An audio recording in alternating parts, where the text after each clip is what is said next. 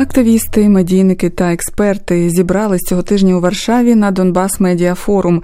Це щорічна конференція за участю журналістів, медіа-менеджерів України та світу, яка дає можливість обговорити актуальні проблеми професії і налагодити комунікацію серед головних тем майбутнє Донецької Луганської областей.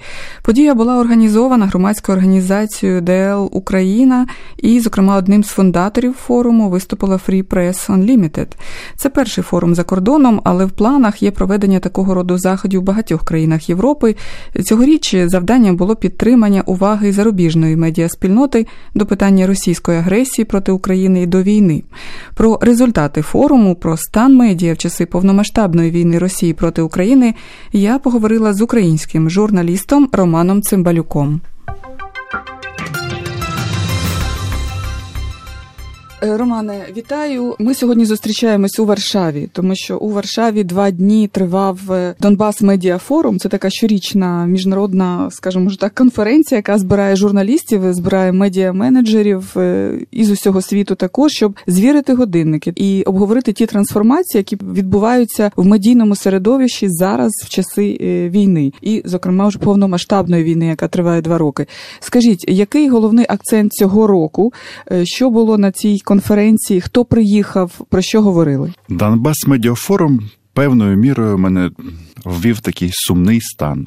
Чому? Тому що вперше він проходив в Варшаві, і виходить так, що за цей час е, цей майданчик він пересувається від Донецька на захід, а мало б бути навпаки. І це, мабуть, найбільша така проблема. Зрозуміло, що це пов'язано з питаннями безпеки, бо багато іноземців не хотіли їхати в Київ. Ну в Донецьк поїхати можливості нема. А так в цілому про що говорили? Про проблеми змі під час війни, в першу чергу, регіональних редакцій, і це зрозуміло, що без якоїсь зовнішньої підтримки вижити фактично практично нереально, бо реклами нема, війна, ну і так далі. І дуже круто було познайомитися з людьми, які, от якраз як як то кажуть, працюють в полі лінії зіткнення або ближче до цієї лінії зіткнення, там Сумщина, Херсонщина, Запоріжжя. Коли ти дивишся на їх роботу, що вони знімають і показують, і ти перебуваєш в Варшаві, чесно кажучи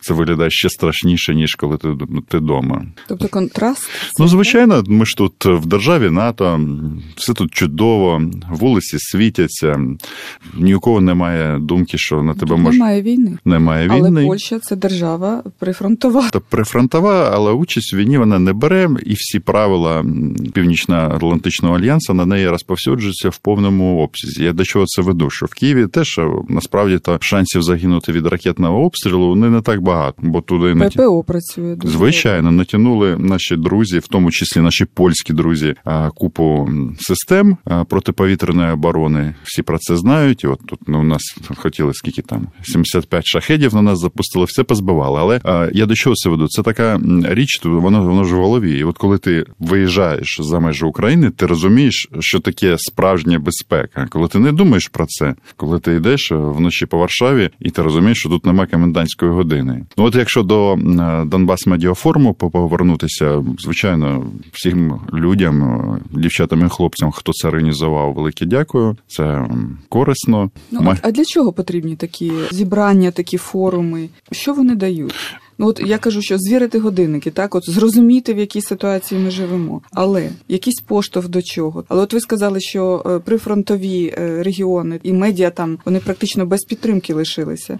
Чи може якось допомогти держава, союзники? Союзники дуже допомагають. Ну об'єктивно, це якраз е, така історія мікрогрантів, і це все працює. Я, наприклад, виступав на панелі, яка стосувалася Україна і українці і світ і казав про те, що ці історії про те, що тут пишуть, що про Україну стали менше говорити, вона там стала не центральною темою, що це все єрунда насправді. Він навіть проводив таку аналогію, що у нас до 2014 року велась така постійна дискусія про утиски російськомовних, і ця дискусія велася виключно російською мовою. Їх так утискали цих російськомовних. Ну це взагалі такі таке формулювання. Це саме формулювання це насправді продукт російської пропаганди. Бо у нас українську мову мову розуміють точно всі. Говорять не всі. Бо навіть зараз, ну от дивіться, навіть зараз, от я щойно з Києва повернулася, практично дуже нічого, багато ні, ну, людей, нічого не помінялося. Говорять, хто хоче говорити російською, хто тут, хоче українською, тут, хто хоче китайською. Ну, тут ну, питання в частині мов є вільна держава, говори як хочеш. А якщо дехто каже Путін відді війська, тому що нам тут запрещають говорити на русском язикі, то це зовсім інше питання. Воно не пов'язане з мовою, воно пов'язане з іншими аспектами: війна, агресія, колабораціонізм, ну, багато блуда, обмани. Да, іноді російські гроші. Так і от я я якраз кажу, що зараз купа західних змі, особливо американців, пишуть про те, що кожен день видають величезні тексти на тему, що всі втомилися від України так втомилися, і от пишуть, і день і ніч пишуть. Тут вже Джонсон і Джонсон під'єднався до цього. Ну, мається на увазі Борис Джонсон і вже Майк Джонсон, який каже, що будемо з'ясовувати питання із допомогою, з фінансуванням, і взагалі ми не дамо Путіну пройти на маршем по всій Європі, включаючи Польщу. Тобто я до чого це веду? От сприйняття людей які от е, на чому це базується? Журналісти, вони ж все ж таки трошечки люди місцями. І буває. Да. І зараз у нас така ситуація. Значить, що війна в Україні це просто перестала бути новиною. Ну, війна да й війна. Прилетіли ракети, вбили людей. Це реалії життя. Да, Ну і звичайно, якщо ти живеш навіть в Варшаві, ну шкода, але ж ну так, люди гинуть, життя продовжується. Я переб'ю, перепрошую. Мені здається, що не втомились від війни, а звикли до війни. Звичка до війни, так, це страшно, але от е, і союзники, і інші держави, ті, хто підтримує нас, вони звикли. Це не новина. Не новина. Але е, окрім цієї інформаційної діяльності, інформаційного супроводу є життя. І от ми зараз з моїм колегою Ігорем відправляємося після нашого ефіру, сідаємо в літак, летимо в Стокгольм, там ми забираємо для війська дві машини і їдемо на цих машинах. І от зараз е, вже нам тут кажуть, народ, е, може, якщо у вас порожні машини, то заберіть от тут е, воск для цих свічок окопних, ще там щось, якісь спальники, і вже ну а це говорять хто українці чи це поляки говорять? А... Про допомогу. Я ж не волонтер, але ми ж знаємо і військових і людей, хто займається. Ми просто є своїх друзів, святого отця з Православної церкви України і паралельно головного капелана ТРО сказав, що ми будемо їхати з Стокгольма на двох машинах. Якщо тобі щось треба по маршруту Швеція, Україна, щось підкинути, ми підкинемо. От так я просто говорю про те, що він каже, зрозуміло. І раз, раз, от нам вже пишуть, типу, от тут щось може заберете, тут заберете. Ну, буде місце, заберемо. Повертаюсь до суті, що так, це не новина, але нам допомагають і уряди, і прості люди. Ну да, воювати придеться нам. Повертаючись до медіафоруму, е, Донбас медіафоруму, який у Варшаві, оця практика проведення його перший раз він відбувається. В Варшаві вперше кордону, так чи вона приживеться ця практика, чи є вона корисною? Тут питання до організаторів. Насправді я я ж тут е, не організатор, я гість. Мене запросили як журналіст. Да, дали організували дозвіл на виїзд за кордон, за що я дійсно вдячний. Я ж чому так е, акцентую увагу на от різницю сприйняття світу. Бо бо я тут, в НАТО, коротше, непогано. ось що я хочу сказати. І в цій частині, розумієте, якщо це Донбас медіафорум, то його треба проводити на Донбасі.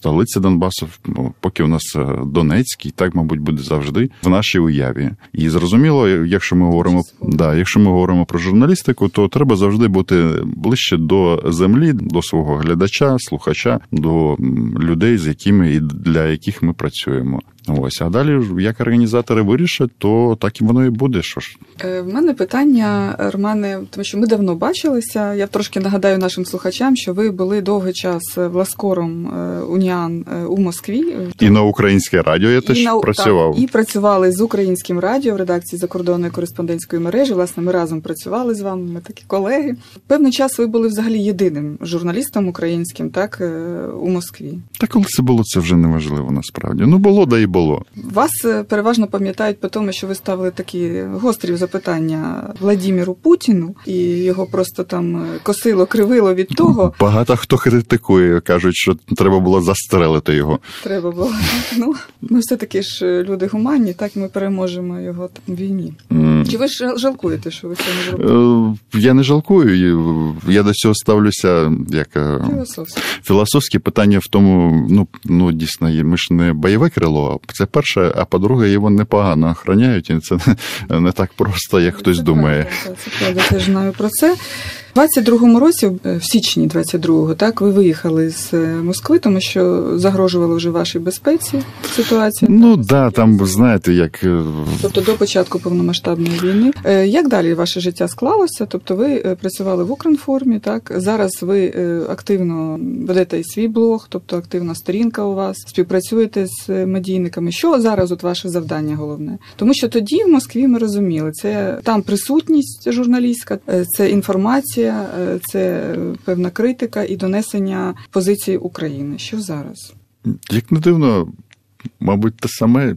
Е, я займаюся своїм youtube каналом і ділюся з людьми своєю думкою, намагаюся називати речі своїми іменами. Виходжу з того, що Україна була і буде. І як як це не дивно, це заходить людям, бо багато хто так думає. Мільйони українців думають так. Як би нам не було важко на фронті чи на україно-польському кордоні, ми все е, подолаємо. Кого треба, вб'ємо, а з ким треба, домовимося пояснювати не треба, що Ні, будемо домовлятися з поляками, вбивати будемо російських загарбників. Ця ситуація, що на польсько-українському кордоні, як ви її сприймаєте? От як медійник, як українець, як людина, яка це бачить в час війни, і це блокування, тому що українці переважно не зовсім розуміють ситуацію, поляки не зовсім розуміють ситуацію. І для мене, от як для журналіста, який зараз так живе Київ, Варшава, Варшава, Київ, я зрозуміла таку річ, що ми е, близькі країни, сусіди, які мають спільну історію, але подекуди не розуміємо одне одного. Бачите, у всіх як мабуть, то... тут і журналісти винні, мабуть, і ми да. винні в тому. Е, У всіх е, своя може бути правда. Ну, взагалі, якщо відверто сказати, що зараз ми це називається початок перемовин щодо вступу України до Європейського Союзу. Що це означає? Це, от е, якщо так прямо сказати, коли будуть зрозуміло, що ми зі своїм товаром виходимо на європейський ринок, і Єврокомісія, коли почалася війна, вони фактично забрали всі е, квоти на українські продукти. То так як воно буде працювати, коли Україна доєднається до Європейського Союзу і перемовини з дня на день почнуться. І це треба розуміти і полякам, і нам тут хочеться сказати, наші польські і не тільки польські друзі. А це ж не тільки наші продукти переходять і наші послуги на спільний ринок це і ваші продукти і послуги проходять на український ринок. А Україна це велика європейська Багато польських товарів зараз з'явилось на українських полицях. Звичайно, е, я до того, що ми можемо їсти польські сир не тільки в Варшаві і в Києві, і е, у мене немає ніяких е, передостарок з цього приводу. І я думаю, насправді все ж таки ці речі вони регулюються урядами. Я розумію, що Польща от зараз на шляху до формування уряду. Ну давайте просто згадаємо. Давайте наші польські друзі. От коли почалась війна, ви врятували мільйони українських жінок з дітьми, і мої діти виїжджали в Польщу з України в Європейський Союз, і всіх їх пропустили, і дітям дали іграшки. Всі прекрасно пам'ятають, це не так давно було. Зараз відбувається наступне: що певна галузь, тобто автоперевізники, вони блокують кордони, і ми не можемо завести ліки до нас. Навіть ті самі, е, які передають нам ті ж самі поляки, ну або шведи, про яких я згадував, паливо і купа купа нюансів. І виглядає це е, трохи дивно. Як на мене, хтось е, любить шукати там російський слід, там ця конфедерація і так далі. Я думаю, що в кожній державі за все відповідає керівник цієї держави. У нас це пан Зеленський. Ну, в Польщі ситуація трошечки е, інша, бо у нас би мав би відповідати ще прем'єр-міністр, а по факту я сказав, як як воно є. Тут є президент, є прем'єр, і якось ну люди, давайте просто порозуміємось. Бо нікому насправді від цього краще не стане. Польські автоперевізники і польський бізнес страждає не менше від цього блокування, ніж Я ж про це кажу. Так, але Везуть та- така, така ситуація, що зараз якраз формування уряду. Тобто Ну от ми, ми, ми чекаємо, і- бачите, терпляче чекаємо. Президент Ну, наш Зеленський сказав, що треба почекати. Ми чекаємо, але по факту сприймається це так, як, як воно є. І е, це сумно, але ну я ж сказав, що. Ми все подолаємо, і цей нюанс подолаємо. Бачите, у нас там зі збіжжям були нюанси, зараз вже нема. А так скільки було там, хтось там і танув, хтось когось збирався рятувати. Е, Але ж домовились, і тут так само буде.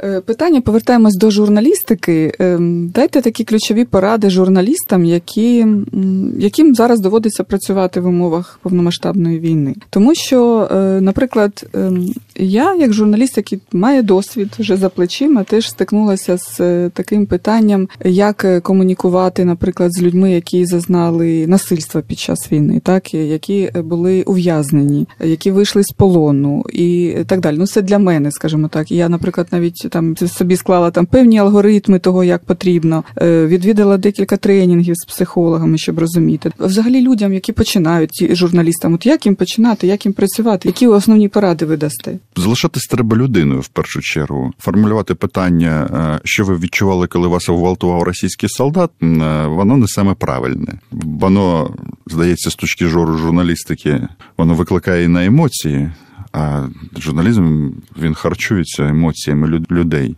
Але от е, так треба зберігати.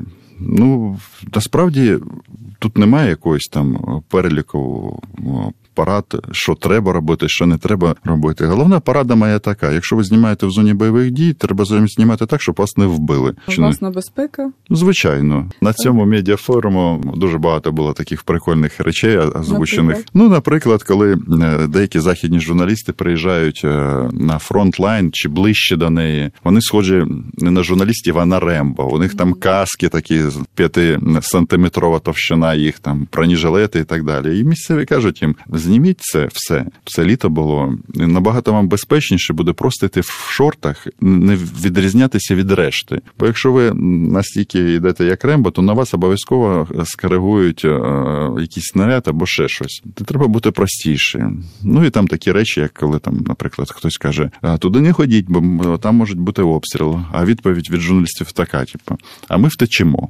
Ну от це всі починають сміятися, тому що від 152-го калібру Це трошки наївно. Як Да, зазвичай хтось не втече. Втік, втік, втікти дуже важко, а там є ще й друга частина. Ви там, може, і втечете, знімете і поїдете. Та там же залишаються люди жити. І от, от я кажу, що зрозуміло, у всіх дедлайни, у всіх редакційні завдання, але це не означає, що треба переставати бути, бути людиною в самому простому і банальному розумінні цього. Є якісь моральні принципи. Нас всіх е, цьому вчили в школі і батьки. Це було інтерв'ю з українським журналістом Романом Цимбалюком, який взяв участь у Донбас Медіа Форум, що відбувся цими днями у Варшаві.